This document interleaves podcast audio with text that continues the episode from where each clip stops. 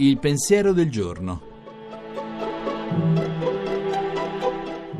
In studio Adriano Fabris, professore ordinario di filosofia morale all'Università di Pisa. Di questi tempi si sente parlare spesso di post-verità. È un'espressione alla moda, ma che cosa significa? Per capirlo dobbiamo riferirci a quella verità di cui la post-verità vorrebbe essere il superamento. E che cosa vuol dire verità? Normalmente intendiamo questo termine secondo tre significati. Il primo è quello della corrispondenza fra ciò che penso oppure dico e ciò che è, la corrispondenza cioè fra i miei pensieri e la realtà.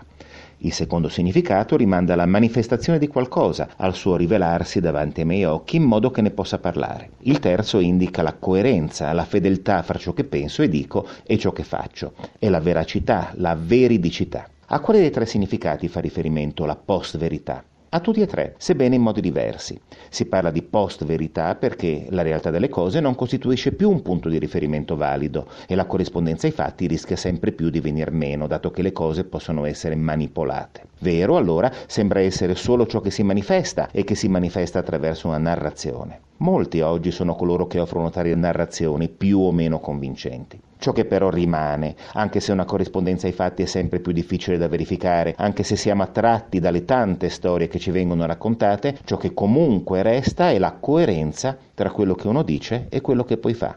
Le promesse, infatti, le possiamo sempre verificare e dunque, in questo caso, per la post-verità non c'è più spazio.